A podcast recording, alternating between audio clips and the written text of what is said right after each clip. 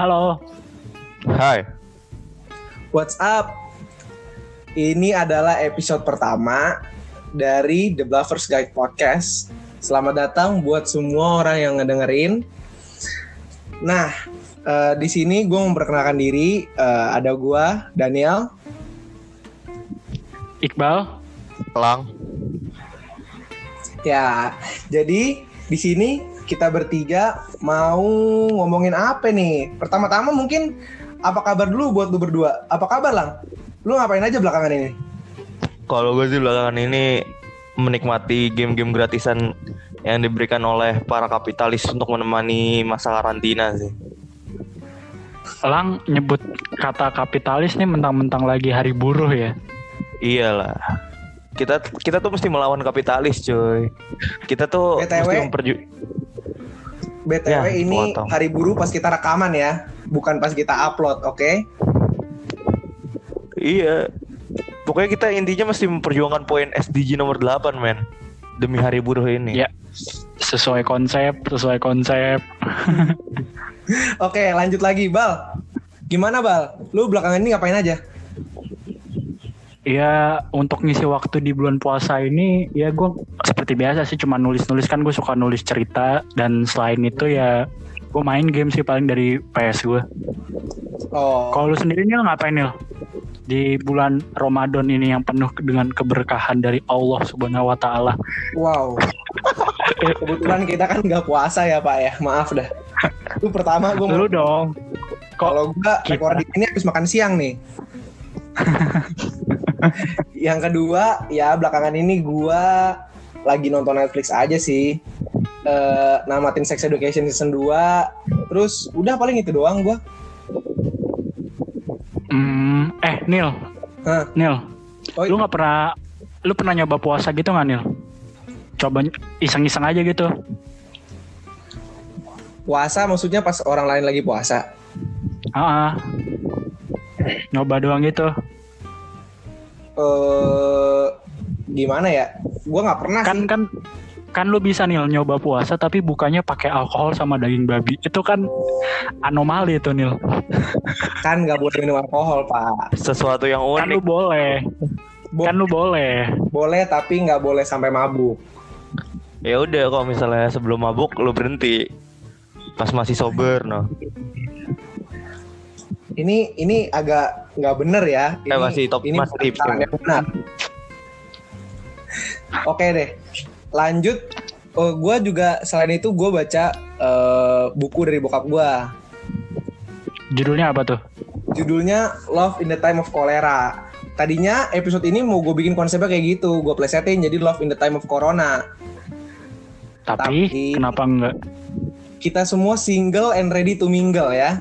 Jadi kalau ada yang mau menampung tiga orang di sini, kami siap. Tapi Nil, kan Nah. love kan tidak hanya ke pasangan, bisa juga ke diri sendiri, Benar. ke passion lu. Lu terlalu mengkotak-kotakan, lu terlalu menstereotip kata love itu sendiri, Nil. Oh, kok gua digebukin di sini? Gimana Lang? Menurut lu Lang, soal eh, keseluruhan tentang corona ini?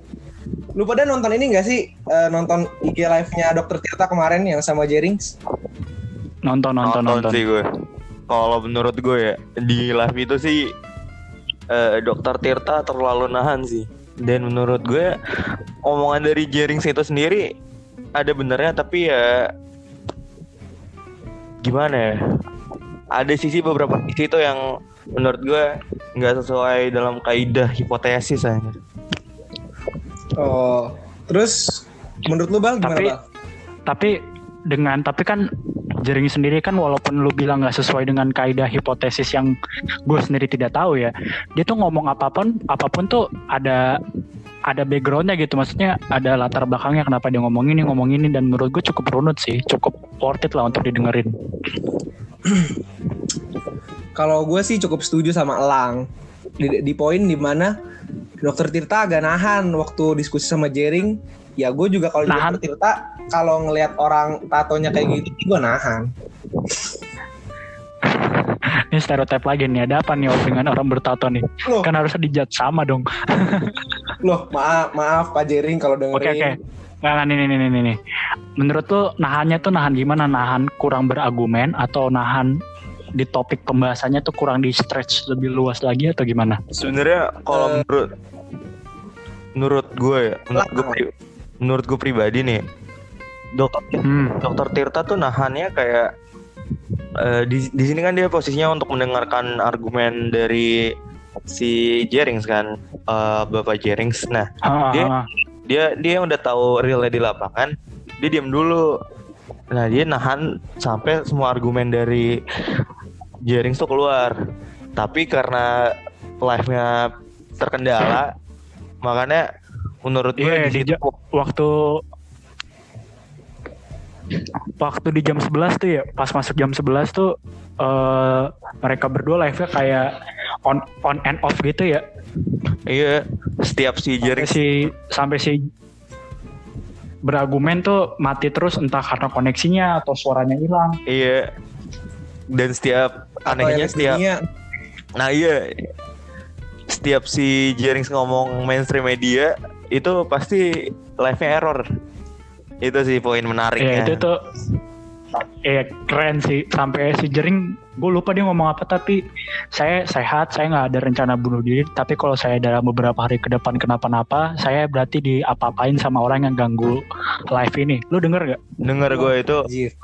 itu poin yang bikin gue merinding sih kan pasti iya iya. Jering seba- eh, dipersilahkan sama dokter Tirto untuk berpendapat dia ngomong kayak gitu. Terus eh, kayak udah pasrah gitu lah mukanya soalnya bener sih Ah.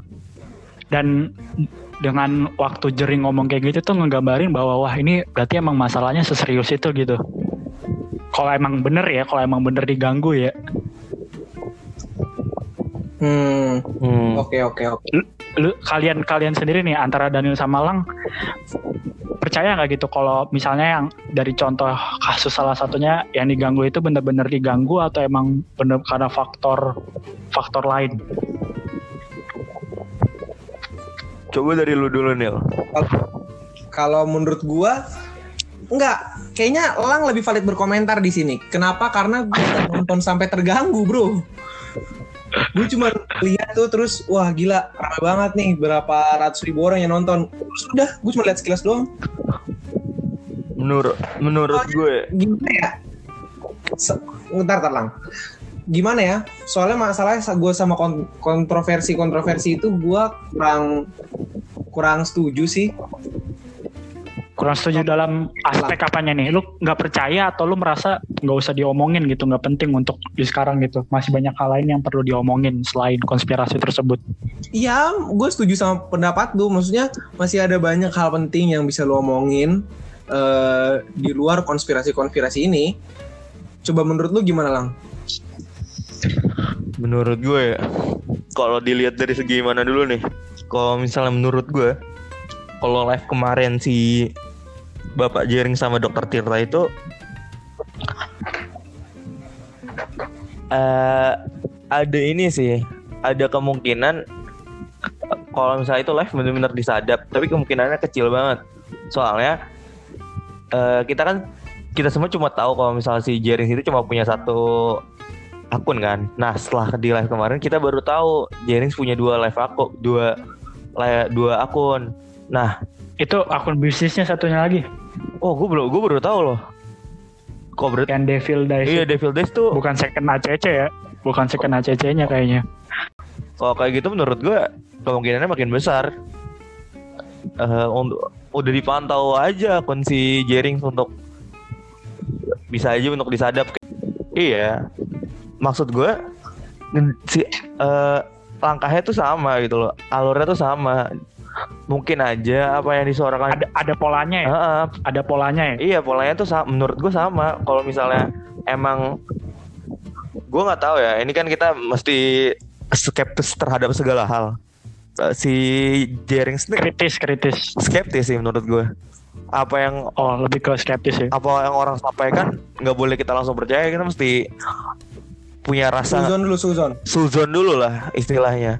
Maupun yang eh, mau itu yang ngasih tahu informasi dari presiden pun menurut gue kita harus skeptis terhadap informasi tersebut karena kan eh, gimana ya gak semua omongan yang di yang dikatakan oleh petinggi-petinggi itu benar dan ya lu tau lah kebohongan yang diceritakan terus menerus kan akan menjadi sebuah fakta kan? Ya akan menjadi sebuah kebenaran. Balik balik lagi ke si Jerings nih ya. Kita nggak tahu yang informasi yang si Jerings itu katakan benar atau enggak kan? Tapi hmm. kalau itu benar berarti ada ada ada pihak yang berusaha untuk membungkam membungkam membungkam si Jerings ini sih menurut gue. Makanya dari kemarin eh, di saat Jerings ingin mengeluarkan pendapatnya bersama Dokter Tirta terganggu terus. Itu sih. Hmm. oh oke oke oke. Berarti kalau kita ngomongin soal fakta yang di luar sana, menurut lu agak bias nih, yang mana yang fakta, yang mana yang bohong, menurut lu gitu lang? menurut gue ya tapi jujur ya Jadi jujur. apa faktanya contohnya apa nih? Kayak jumlah jumlah yang kena atau gimana? Atau semua keseluruhan fakta buat lo kalau menurut gue gue nggak gue nggak 100% percaya keseluruhan fakta sih. Karena menurut poin dari si jaring sini tuh ada poin yang di mana gue ngerasa ini benar. Di virus corona ini Ya. virus corona ini gue jamin walaupun nggak 100% pasti ada pihak-pihak yang eh, mencari keuntungan dari adanya outbreak ini sih Hmm. jadi outbreak ini iya iya benar benar benar karena kalau lo udah di posisi yang tinggi, lo akan selalu punya kepentingan tersembunyi, men. Segimanapun gimana pun caranya lo menyembunyikannya terhadap orang-orang yang sering berhadapan dengan itu, itu kayak udah menjadi kelihatan banget sebuah hal yang tidak bisa ditutupi lagi gitu loh. Kayak misalnya nih, gue kenal sama lo, bang. Gue kenal sama lo, lo punya kebiasaan eh, apa ya? Gigitin kuku lah. Contoh, lo punya ke- kebiasaan Hmm. gigitin kuku di saat lo grogi. Nah, lo lagi sama gua, walaupun lo nggak grogi, di saat lo udah mulai menuju grogi, pasti gue udah tahu lo bakal ngegigitin kuku kan. Hmm. Nah. Jadi lu bisa ngebaca polanya gitu ya. Udah ada pola yang kebentuk dan lu aware dengan pola itu. Iya sih, gue kayak gitu sih. Ya, gue di sini eh, kelihatan gak terlalu catch up sama topiknya ya. Cuman eh, gue ada dark jokes nih. Nggak tahu nih, lu mau kata apa nggak? Agak bahaya sih kayaknya. Lanjut, lanjut. Biar Daniel kena penjara. Lu tahu nggak sih? Lu tahu nggak sih? Corona tuh ini bro, udah bisa jadi selebgram. Tahu kenapa? Kok gitu? Kenapa? Yang positif udah 10.000 ribu, udah bisa swipe up. Iya. Oh iya, ampun. Maaf pak. Siapa pun yang denger jangan tuntut saya ya. Oke lanjut. Eh, gue coba berargumen ya. Nih sekali lagi nih, gue pengen nge sebelum gue berargumen, gue pengen nge ngejelasin dulu bahwa argumen yang gue berikan adalah argumen subjektif ya. Dan bisa aja gue kekurangan informasi, kekurangan data. Jadi kalau udah salah-salah, gue minta maaf. Itu gue biar aman dulu, biar aman. kan tadi lah nggak ngomong apa-apa tuh pas berargumen. Kalau menurut gue sih di antara live semalam tuh yang antara eh live dua malam dua malam yang lalu antara dokter Tirta sama Jering itu menurut gue argumen yang bener-bener gue setuju itu gimana media itu nge-cap nge, nge-capture atau ngegambarin virus ini sendiri gue ngerasa eh, virus ini digambarkan dengan sedemikian seremnya gitu Mhm. Nah, itu kan yang ngakibatin eh, kayak mental atau kondisi psikologis orang-orang Indonesia sendiri tuh eh, merasa tertekan gitu. Jadi auranya negatif banget. Oke. Gue setuju sih kalau ada arg- argumen yang bilang eh, bahayanya memang ada, tapi sebisa mungkin fear-nya dikontrol, jangan terlalu sam- jangan sampai rasa ketakutan itu sendiri yang ngenda, ngenda, nge- ngendaliin diri kita gitu. Oke. Jadi gue sih setuju sih. Salah eh, kan salah satu argumen yang diobrolin kan kenapa media ngangkat hal-hal yang negatif karena hal-hal yang negatif itulah yang ngebuat mereka dapat traffic gitu mereka dapat attention dari media dari dari pengguna pengguna pengguna sosial media gitu Iya iya iya. Gua ngerti gua ngerti. Jadi uh, jadi itu sih sebisa mungkin med- peran media juga sebisa mungkin digunakan untuk ke arah-arah yang lebih positif sih menyebar hal-hal yang lebih baik gitu itu sih itu aja sih menurut gue Tapi eh, gua rasa sih dengan soal pengendalian soal pengendalian apa ketakutan ini ya dari media yang Hmm. ada, gua rasa ini sebenarnya udah dicoba, Bang. dicoba di mana Ini udah dicoba di kasusnya Bapak idola kita, siapa yaitu Bapak Terawan. iya ampun yang Dia mana tuh menyuruh kita berdoa segala macam. Dan Tapi sekarang yang Bapak gua- hilang. Gimana dong? gue yang gue lucu tuh dari bap dari bapak yang terhormat ini ya Ya. lu inget nggak waktu awal-awal virus corona mulai menyebar luas tuh Hmm? Salah satu universitas internasional Harvard Ya. bilang gak mau ini gue gue kurang gue kurang inget detailnya argumennya kayak gimana tapi se- secara garis besar tuh mana mungkin di Indonesia belum belum ada yang masuk virus corona nah si Pak Terawan ini malah nantangin dicoba aja tes di Indonesia belum ada kok yang kena virus corona gitu nah argumen itu coba kalau kita lihat kembali argumen itu dan melihat keadaan sekarang kan lucu gitu konyol gitu kedengerannya Iya, kalau kalau ngebandingin sama sekarang, wah gila banyak banget bro yang kena. Ini udah ke tahap yang lumayan bahaya sih menurut gua. Kalau menurut lu gimana lang? menurut gue ya tindakan awal pemerintah sih yang ngebuat ini semua jadi kayak gini sih gue bukan menyalahkan pemerintah namun sangat disayangkan gitu loh seorang salah satu petinggi di bangsa ini malah eh, membuat sesuatu argumen yang menurut gue nggak masuk di akal gitu loh karena eh justru jatuhnya jatuhnya kan kayak ya dia buat statement yang nggak bisa dipertanggungjawabkan kelak di demi di waktunya sekarang gitu nggak bisa dipertanggungjawabkan Nah betul banget. Benar. Makanya kayak kalau misalnya dari awal nih eh, pemerintah lebih aware, lebih me- melakukan tindakan preventif lah. Anggaplah seluruh iya iya iya iya. seluruh negara ini di hi- diberi himbauan untuk lebih sering cuci tangan dan menghindari menghindari terlebih dahulu kontak fisik kan sampai Hmm. batas waktu yang ditentukan oleh pemerintah. Menurut gua kan lebih minim dari angka yang terjadi sekarang sih kalau misalnya itu ter- itu dilakukan. Soalnya kalau misalnya eh, lu lihat dari argumen beliau kayak itu lawakan yang nggak bisa gue terima banget sih.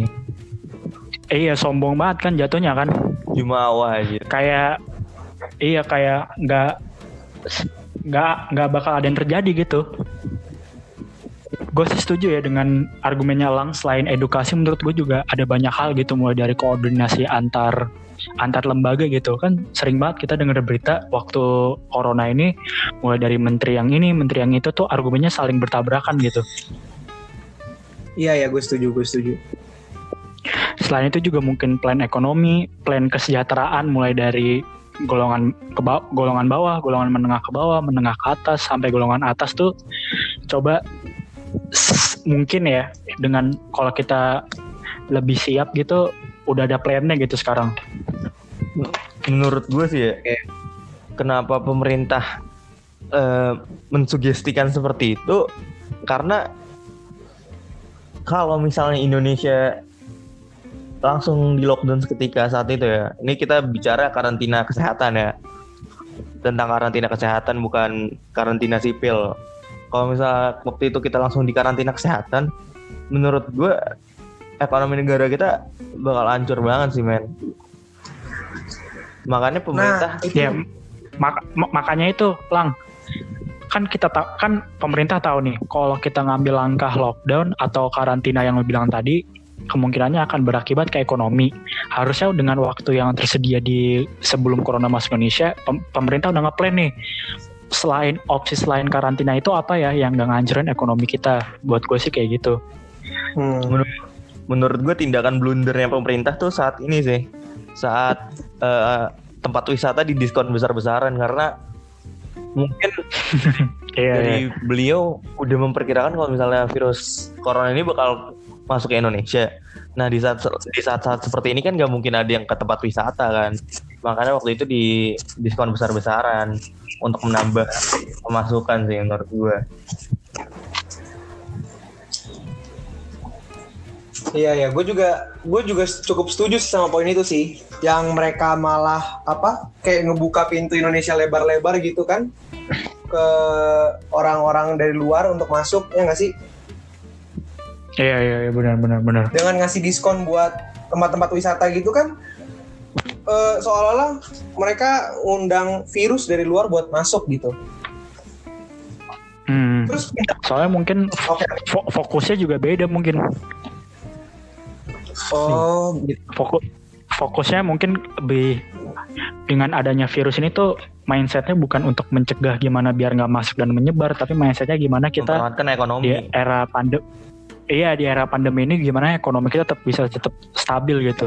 Jujur, ya, eh, Gua- gue apa gue gue punya satu opini Eh, nih kalau menurut gue di saat misalnya dua orang ya- kan Indonesia pertama kali terjangkit dua orang ya nah di saat dua orang itu pertama kali terjangkit menurut gue salah satu hal yang harus langsung dilakukan pemerintah adalah menutup pintu dari luar sih Ditembak ditembak kepalanya. Wah. itu kita Indonesia boy bukan Korea Utara eh eh Korea Utara bapak besarnya lagi Sa- baru sakit. baru sakit Eh lanjut lanjut lang lanjut Kalau lang. menurut gue ya langkah yang bisa dilakukan pemerintah saat itu adalah menutup pin- menutup pintu, pintu Indonesia dari luar dan menurut gue me- menahan warga negara asing yang yang lagi ada di Indonesia atau mungkin mengembalikan langsung ke negara asalnya soalnya gue nggak tahu ya soalnya gue pernah baca kalau langkah deng- langkah kayak gitu tuh sama aja melanggar ham menurut lo pada gimana? Mhm. Soalnya soalnya gue sendiri eh, ngelihat nih ya banyak negara yang udah melakukan hal seperti itu dan dari UNHCR mungkin menurut gue nggak ada nggak ada apa ya nggak ada teguran dari eh, organisasi-organisasi pejuang ham-ham gitu sih. jadi lu Atau- mau menyorot ke poin HAM di sini, Lang. gue nanya gue menurut gue nanya pendapat lo pada meneng- mengenai hal itu aja soalnya kan katanya kalau misalnya hal itu dilakukan bakal melanggar ham kan? Ada eh, ada yang mengatakan seperti itu. Menurut gua ya gua rasa eh mengenai HAM hak pertama yang terlintas di kepala gua ya hak hidup gitu loh. Maksudnya ketika lu mencoba mencoba memberikan poin di mana ini melanggar HAM dan sejenisnya gua rasa ketika kalau lu ntar kena penyakit apa segala macam itu juga nggak akan berdampak baik gitu kepada lo. Maksudnya ketika lo udah kena, nggak nggak akan lagi orang mikirin ham. Ini tentang humanity aja sih menurut gua.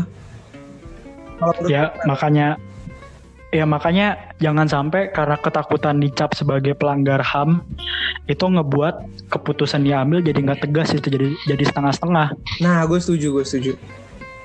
Soalnya kan kalau ya bisa ada yang bilang kan kayak corona ini kan kayak bom waktu gitu ya. Jangan semakin lama lu ngambil keputusan atau keputusan yang lu ambil itu setengah-setengah ya akan meribetkan semua semua stakeholder gitu, semua bagian gitu. Iya ya, benar-benar. Terus gue mau nanya soal ini nih, soal eh, PSBB. Menurut kalian gimana? Apanya yang lu tanyain PSBB dampaknya atau apanya? Ya soal keseluruhannya, maksudnya apakah pemerintah ngambil langkah yang lumayan tegas menurut lu soal PSBB ini? Soalnya lu pada ada yang keluar rumah gak sih? Gua waktu PSBB sebelum sebelum bulan puasa tuh gue masih sepedaan. Oke, Lang, lu gimana Lang? Kalau gue sih gue selama sebelum psbb ini bahkan sampai sekarang gue keluar rumah cuma untuk ini sih kalau misalnya ada bahan makanan yang habis di rumah paling gue yang beli ke supermarket Hmm. dan menurut gue Kalau dampaknya gua Oke oke lanjut lang. nggak lu dulu aja Nil Kalau gua gua keluar rumah terakhir hari Minggu. Ke mana tuh? Hari Minggu itu gua nganterin nyokap gua ke pasar. Oh, Dan pagi-pagi itu pagi-pagi bro jam 6 eh ada ada itu ada razia PSBB. Terus gua kan ngebonceng emak gua ya. Turun bro becek polisi itu.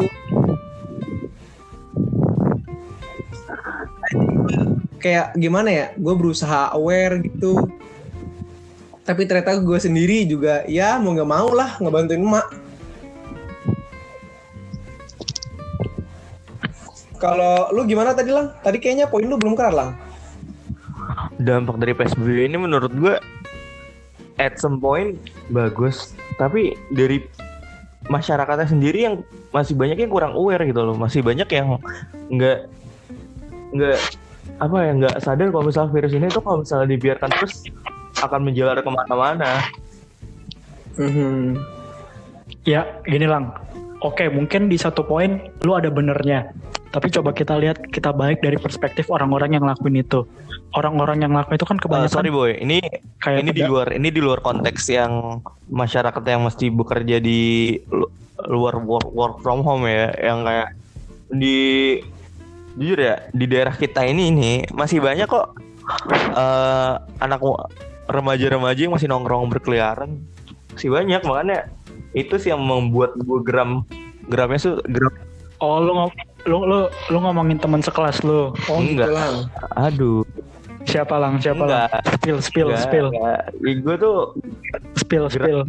geramnya tuh sampai ke bus gitu loh Gue mau lagi sekarang gue mau nyorot ke arah ke poin eh, soal tes. Gimana? Lu lu udah ada yang nyoba tes corona? Belum. gue belum sih Lu lang? belum sih gue Oh jadi Lu emang udah nyoba Nil? belum juga? Oke, terus ngapain dibahas dong? Enggak. Maksud gua, lu lihat kan eh, orang-orang yang apa? Karena kan di awal gua ngebayanginnya tuh pemerintah bakal ambil langkah kayak Korea kan. Lu tahu kan yang mobil keliling tuh kita tes satu-satu ngerti gak lu? Iya iya iya. Nah, ternyata eh te- tesnya tuh drive thru lu tau gak sih? tahu gue Jadi kayak ada tenda gitu terus kita yang datang ke sana. Hmm. Nah, kebanyakan yang tes di sana tuh ya orang-orang yang apa yang bermobil lah, at least ngerti gak sih lo? iya Iya iya iya. Jadi meskipun itu gratis, gue nggak ngerasa itu tuh Efektif. efektif bener. Gue nggak ngerasa itu ngejangkau ke seluruh lapisan masyarakat. Kayak Tapi kan tapi menurut gue sih Nil, ini, maaf ya, gue potong sedikit ya. ya, Soalnya argumen gue cuma sedikit doang. Soalnya kenapa pemerintah cuma bisa ngelakuin itu juga karena emang fasilitasnya juga nggak tersebar. itu gue setuju. Iya, nggak bisa nge-reach orang-orang yang nggak punya mobil yang lu bilang tadi untuk ngelakuin tes. Mhm. Iya, jadi maksud gue tuh orang-orang di sini yang eh, cenderung gampang kena corona ini, yang beresiko besar itu biasanya kan ya kita jujur aja lah, ojol ya nggak sih? iya Hmm, hmm. Lu kalau pada ngikutin twitternya drama ojol kan, ya kesian lah mereka. Mereka tetap harus kerja gitu demi dapat duit. Nah, terus menurut gua lapisan masyarakat kayak mereka tuh nggak nggak kerich gitu. Mereka nggak cukup teredukasi untuk datang ke sana mampir. Ya kan itu gratis ya. Maksudnya orang orang nggak langsung kepikiran untuk ah gua tes ah gitu enggak. Maksud gua ya kurang efektifnya cuma bagian itu doang sih. Tapi overall menurut gua langkah preventif pemerintah eh, buat melakukan pengetesan ini ya juga udah lumayan walaupun ya kurang efektif. Jadi kalau pemerintah ngebangga-banggain infrastruktur tuh agak useless ya sebenarnya ya. Karena sekarang infrastrukturnya kurang kepake ya. Orang-orang di rumah doang. Iya, di diujinya sekarang nih. seharusnya diujinya pas itu pas mudik nanti ya nggak sih bikin jalan bikin jalan eh, nggak ada mudik Oke, next apalagi yang mau diobrolin? gue ini sih terus apa apa lang menurut gue gue mau na- eh, bukan menurut gue sih gue mau nanya pendapat kalian tentang dampak dari virus corona ini ke depannya itu apa ya apa yang akan terjadi di Indonesia setelah virus virus ini selesai Dari apa dulu nih? Coba klasifikasiin biar kita ngobrolin juga enak gitu. Ekonomi kah, sosial kah, atau pendidikan kah? karena kita masih belajar dari segi pendidikan Hmm, di pendidikan ya Kalau menurut lu gimana bang coba. Gue belum kepikiran. Coba elang dulu lang. menurut gue sih ya bakal terjadi bisa terjadi revolusi bisa terjadi kehancuran menurut gue Wah, kenapa dalam banget nih lang bahasa lu lang gimana lang coba elaborate Eh, apa kenapa tuh? kenapa bisa begitu Nih sekali lagi ya, elang tuh mengutip kata revolusi yang erat berkaitannya dengan hari buruh. lang Kena- mencoba Kena- menjadi kiri di sini ya enggak lah ntar ditangkap gue Lanjut lanjut apa apa lang? Menurut, lo Menurut kayak gimana gue- lang? ini singkat ini eh, singkat aja sih kalau misalnya eh, sistem pembelajaran jarak jauh ini berhasil dilakukan untuk seluruh kalangan. Berarti kan Indonesia sudah mengikuti arus revolusi industri 4.0 lebih jauh kan? Soalnya nggak semua eh, sekolah tuh menggunakan eh, teknologi untuk sistem KBM-nya nah kalau menurut gue ini berhasil Hmm. menurut gue ini berhasil dan dan para pengajar ini menemukan langkah yang tepat dalam menggunakan teknologi sebagai media pembelajaran nantinya akan ada inovasi-inovasi baru dari para pengajar untuk menggunakan teknologi lebih- jauh sih dan ya dan Hmm. dari pelajarnya sendiri juga akan makin terpacu untuk me- menggunakan teknologi itu teknologi itu sendiri untuk untuk ke arah yang lebih positif gitu kan. Soalnya pelajar-pelajar Indonesia menggun- menggunakan untuk media sosial dan game kebanyakan mengguna- menggunakan untuk media sosial dan game doang kan. Kalau kalau ininya berhasil ini berhasil nantinya akan menjadi sebuah terobosan yang mutakhir sih menurut gue. Tapi kalau misal Tapi menurut menurut menurut gue sih nih yang pada faktanya kan gini, gak semua sekolah sekarang punya teknologi. benar. Bahkan ada berita yang bilang kalau guru tuh sampai keliling ke rumah-rumah muridnya karena orang tuanya nggak punya handphone. Itu aja menjadi masalah. Yang kedua, untuk sekolah-sekolah yang punya teknologinya, gak semua sekolah punya cara pembelajaran yang efektif gitu. Mungkin kita sendiri di sini sempat dengar keluhan-keluhan dari beberapa teman yang bilang, aduh, justru dengan adanya pembelajaran kayak gini, eh, sekolah gue nggak apa banyak banget gitu ngasih tugasnya Benar. sampai nggak sampai sehari itu banyak banget gitu. gue setuju Menurut gue sih masalahnya itu sih ditambah, ditambah juga ditambah juga ini gue pribadi ya gue pribadi tuh orang yang paling nggak bisa belajar sendirian gitu. Jadi dengan ada metode metode pembelajaran dari rumah gini ngebuat gue memahami materi tuh jauh lebih lambat gitu. Itu baru gue dan beberapa teman dekat gue juga yang satu SMA sekarang juga berpendapat kayak gitu. Mereka agak susah memahami materi dari jarak dari jarak deket aja dari KBM normal di sekolah mereka susah apalagi dengan jarak jauh kayak gini. Mhm. hmm, makanya apalagi kan ini gue bukan bermaksud untuk ngerendahin gimana gimana ya tapi kan secara persentase orang yang pintar jauh lebih sedikit daripada orang yang tidak pintar Hmm, Oh. makanya makanya yang bisa gue bilang ya, opini gue yang kedua bang bisa menjadi sebuah kehancuran karena kalau misalnya eh, ini makin jauh ya berarti kan makin makin sedikit ma- pelajar yang apa ya yang yang yang bisa memanfaatkannya gitu loh karena at some point at some point pasti eh, ada banyak pelajar yang merasa capek dikasih tugas terus gitu-gitu kan nah Iya, hanya sedikit pelajar yang memanfaatkan hal-hal tersebut menggunakan eh, media pembelajaran online seperti Zenius dan kawan-kawannya menurut gue sih seperti itu Dimen dimension sama si anjing. Oke, Zenius, Sponsor dong jatuhnya. Zenius ditunggu ya invoice-nya ya besok ya, besok bayar ya. Oke. Zenius aja ruang ruang guru soalnya kena conflict of interest jangan. Uh, itu itu skill academy, skill academy itu. skill academy itu walaupun masih Terus apa tuh lang? Walaupun Enggak. masih apa lang? Enggak, lanjut aja lanjut aja Dari caramu merangkai kata Dan buang waktu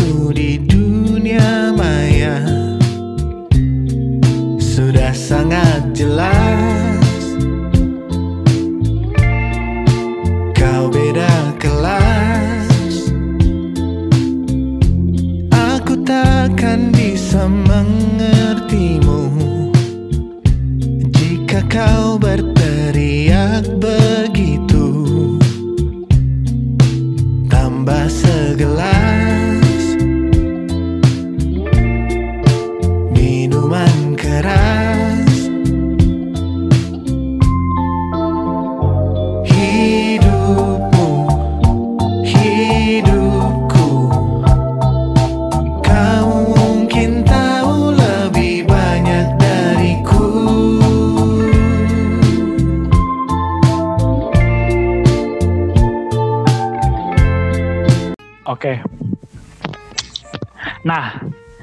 kita nih sekarang masuk ke segmen 2. Sebenarnya kita mau jujur nih kepada penonton kita eh kepada pendengar kita nih.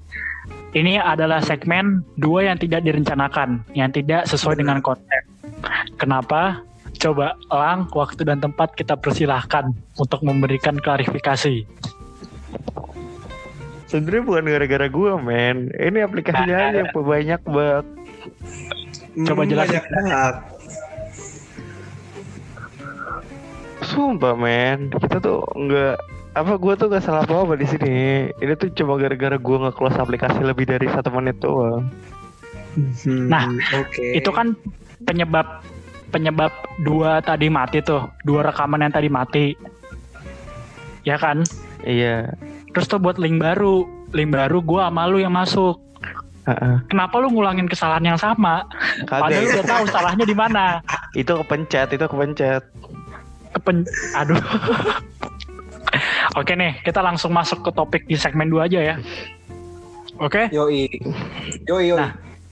di segmen kedua ini kita mau bahas tentang teori konspirasi karangan dari lu berdua atau teori konspirasi yang paling lu suka gitu, yang paling wah ini masuk akal banget nih, gue gue suka nih sama teori konspirasi ini. Gue nanti bakal nanya lu berdua, kita eh, kita mulai percakapannya dari dari gue dulu ya, oke? Oke, oke, oke. Nah, ini bisa dibilang bukan bisa dibilang nih te- teori konspirasi yang gue karang dan gue cukup setuju juga sih. Soalnya ada gue ada ngehubungin sama kejadian real gitu. Kalian berdua tahu nggak di salah satu forum gitu, salah satu forum eh, Bill Gates ngomong dia nyampein sebuah konsep eh, mengurangi jumlah populasi manusia dengan memberi vaksin. Kalian berdua dengar itu nggak? Dengar, dengar, gue dengar. gue belum Nah. pernah malah Nah, pokoknya gue gue sempet denger itu. Nah, gue ngebayangin gimana jangan-jangan keseluruhan pandemi itu adalah cara kita cara yang ditempuh untuk Bill Gates dan kelompoknya untuk mengurangi populasi. Yang gue maksud adalah yang gue maksud adalah ini karangan gue ya yang ini ya. Yang tadi itu Iya, iya. berdasarkan speech Bill Gates asli, yang ini karangan gue. Gimana jangan-jangan kalau virus corona ini adalah virus buatan yang Hmm. emang sengaja dibuat dan disengaja disebarluaskan dan nanti ketika vaksinnya disebarluaskan itu itu adalah plan plannya Bill Gates untuk ngurangin populasi ngerti nggak maksud gue? Ngerti, ngerti, ngerti, ngerti. Nah itu sih salah satu konspirasi yang gue gue bukannya bilang keren ya soalnya kan kalau itu tragis juga gue cuman bilang itu adalah skenario yang menarik gitu hmm. gimana vaksin ini disebarluaskan? Eh gimana pandemi ini disebarluaskan ke seluruh dunia dan obat yang dijual itu obat yang disediakan adalah obat yang justru mengurangi populasi manusia gitu secara signifikan. Itu sih itu sih kalau dari gue kalau dari kalian berdua siapa dulu nih yang mau mulai nih? Gue dulu kali ya. coba Nil apa Nil Kalau ada satu teori konspirasi yang bisa gue percaya yang di luar sana mungkin gue akan milih salah satu dari videonya eh, itu tuh Om Deddy tuh Om Botak. wah berani ya ngomong fisik mainnya Gua apa bilang- yang mana Nil Dia bilang eh, mungkin aja kalau corona ini diciptain supaya orang disuntik vaksin. Setelah disuntik Hmm. vaksin, nanti di dalamnya itu ada chip di mana itu bisa ngelacak apa aja yang kita lakuin gitu-gitu loh ngerti gak sih lo? Oh yang kayak 5G itu ya katanya ya Iya katanya gitu kan. Ah. Nah, terus eh, tahun lalu kan ada film yang lumayan bagus tuh, Eh, The Great Ah, Hack. Lu pernah nonton nggak? Nggak nggak nonton gue. Apa film apa? The Great Hack. Oh, gue belum nonton tuh. Gue nontonnya Fifty Shades of Grey. Terus terus apa apa lagi nih lanjutin? Astaga, lagi puasa, ya puasa. Jadi The Great Hack tuh tentang ini loh, Cambridge Analytica. Lu tau gak sih yang mempengaruhi pol- pilihan politik di UK? Oh, tahu gue.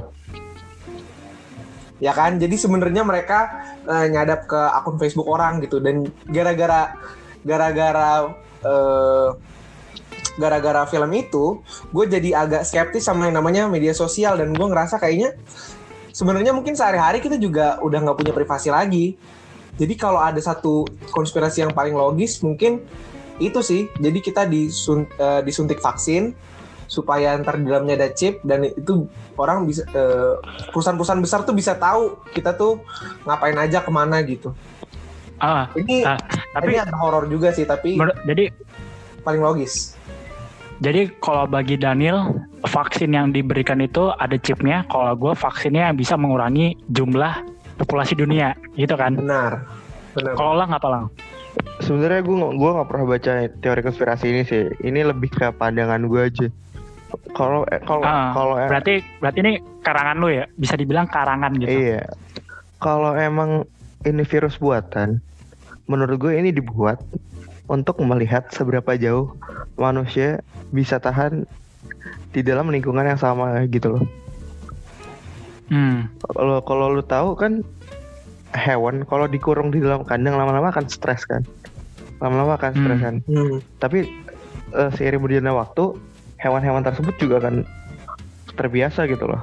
Nah, kalau emang virus ini virus buatan, menurut gue ini dibuat untuk melihat sejauh mana manusia bisa beradaptasi dari eh, eh, dari lingkungan dia yang biasanya dan tanpa melihat dunia luar gitu loh.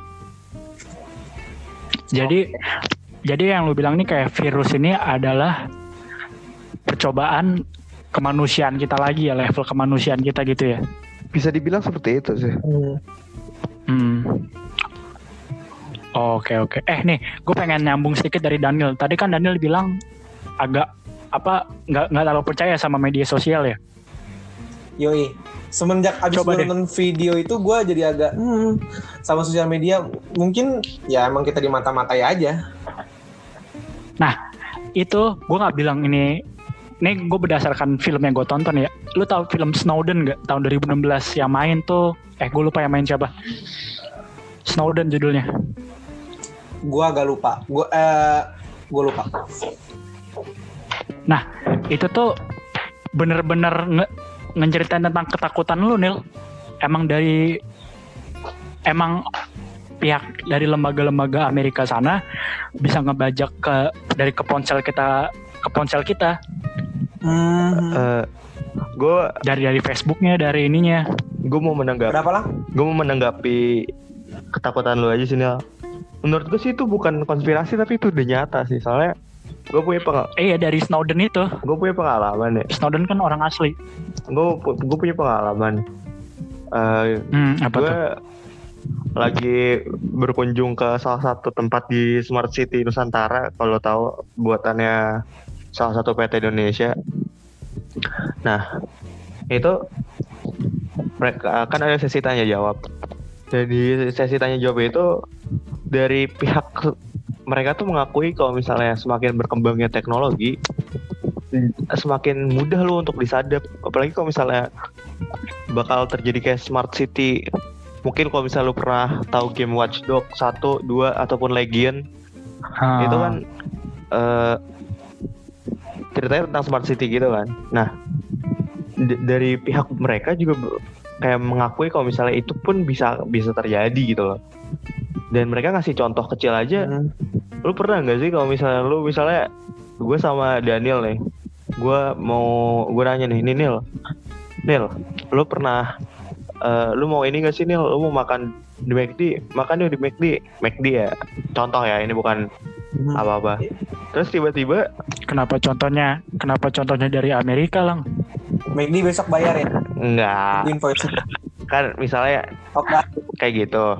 Nah, Lu contohnya perusahaan besar lang nih di hari buruh lang kita harusnya mendukung UMKM UMKM kecil. nah Tahu lang. justru Gue kira lu kiri. Oke lanjut lanjut. justru itu makanya nah di gue ngechat ke Daniel kayak gitu kan Neil McDeal nah beberapa saat kemudian gue nge-scroll Instagram story nih pas gue scroll ke, ke kanan-kanan itu selalu itu bakal ada iklan McD nah menurut penel- Oh, gua ngerti, gua ngerti. Scroll tuh bukannya ke atas bawah ya?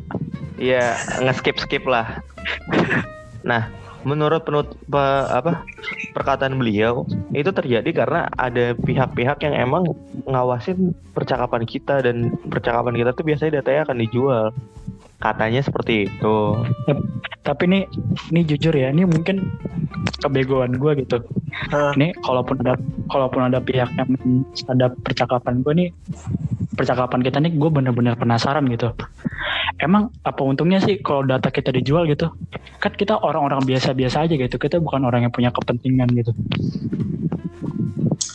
Data itu lebih mahal daripada minyak, cuy. Soalnya gini nih, eh, sebenarnya melalui ini kita jadi serius lagi dari segmen yang lucu-lucuan. Nih, jadi kayak misalnya nih, Gojek itu punya data-data kita. Anggaplah perusahaan Gojek ya kan. Punya data-data kita. Yang mana misal- coba nih? Da- Apa? data kita tuh akun email kita gitu-gitu ya. Nggak juga, nggak juga, nggak juga. Misalnya GoFood, semudah GoFood, ya nggak sih? Dia punya data kita nih. Kita mesen biasanya jam berapa, rumah kita ada di mana, daily kita misalnya ke Oh. sekolah Gojek, dia tahu sekolah kita di mana, dia tahu makanan yang kita suka apa, gitu. Dengan itu mereka bisa naruh iklan, misalnya dia suka makanan ini nih, kita taruh aja iklannya itu terus, gitu. Lo ngerti nggak sih lo? Hmm. Supaya Tapi kita itu kan misalnya gimana gimana? Itu kan bukan hal yang ber, yang penting. Maksudnya itu kan makanan gitu. Itu cuma makanan tapi kalau emang kalau kita ngejual data kita yang mana kita nih orang biasa-biasa aja mungkin nggak kita ada bisa dibunuh atau diapa-apain mungkin gitu. banget. Mungkin banget. Oh mungkin justru ya? mungkin. Ya mereka nunggu kita kepleset kayak kebanyakan orang.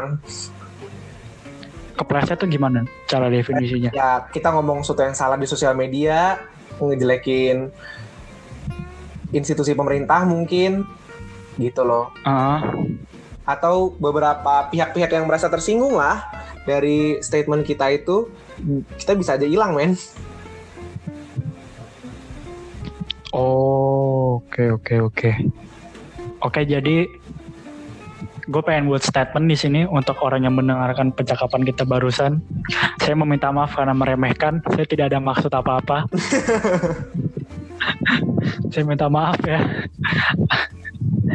Saya Ada juga minta maaf ya buat buat Om Deddy tadi ngomong eh, Om Botak. Saya minta maaf. masih Mungkin- banyak hal yang pengen kita masih banyak hal yang pengen kita lakuin di hidup kita. Dan masih banyak juga yang mau kita omongin di episode depan. Jadi mungkin sampai sini aja episode kali ini. Eh gua Daniel Ah. cabut. Gua Iqbal pamit. Gua elang pergi Pergi jelek banget. Dah. Bye. Sepanjang perjalananmu pasti banyak halangan Berbagai masalah yang perlu diselesaikan Tapi tetap ku bertahan sampai sekarang Depan kaca berani bilang Matter most, make me proud, let's get it Dari dulu udah bikin classic. Tiap ngaca bilang yo I got it. Dari umur 21 udah savage. Mari kondo all the bullshit. Flow so good, so tidy. Be spending money like I have it. Gotta stop before I turn to a habit. Mending gua bikin mantra kayak Kunto Adi. Let me get into it. Say I'm into this. Being intuitive I'm into it. Gua bangga Kalau bisa bikin lo bangga. Bilang ini orang dari Jakarta. In Indo Making that two finger symbol. Peaceful but I can shoot like Django. I walk slow but I know that Even my baby steps Segede kaki Bigfoot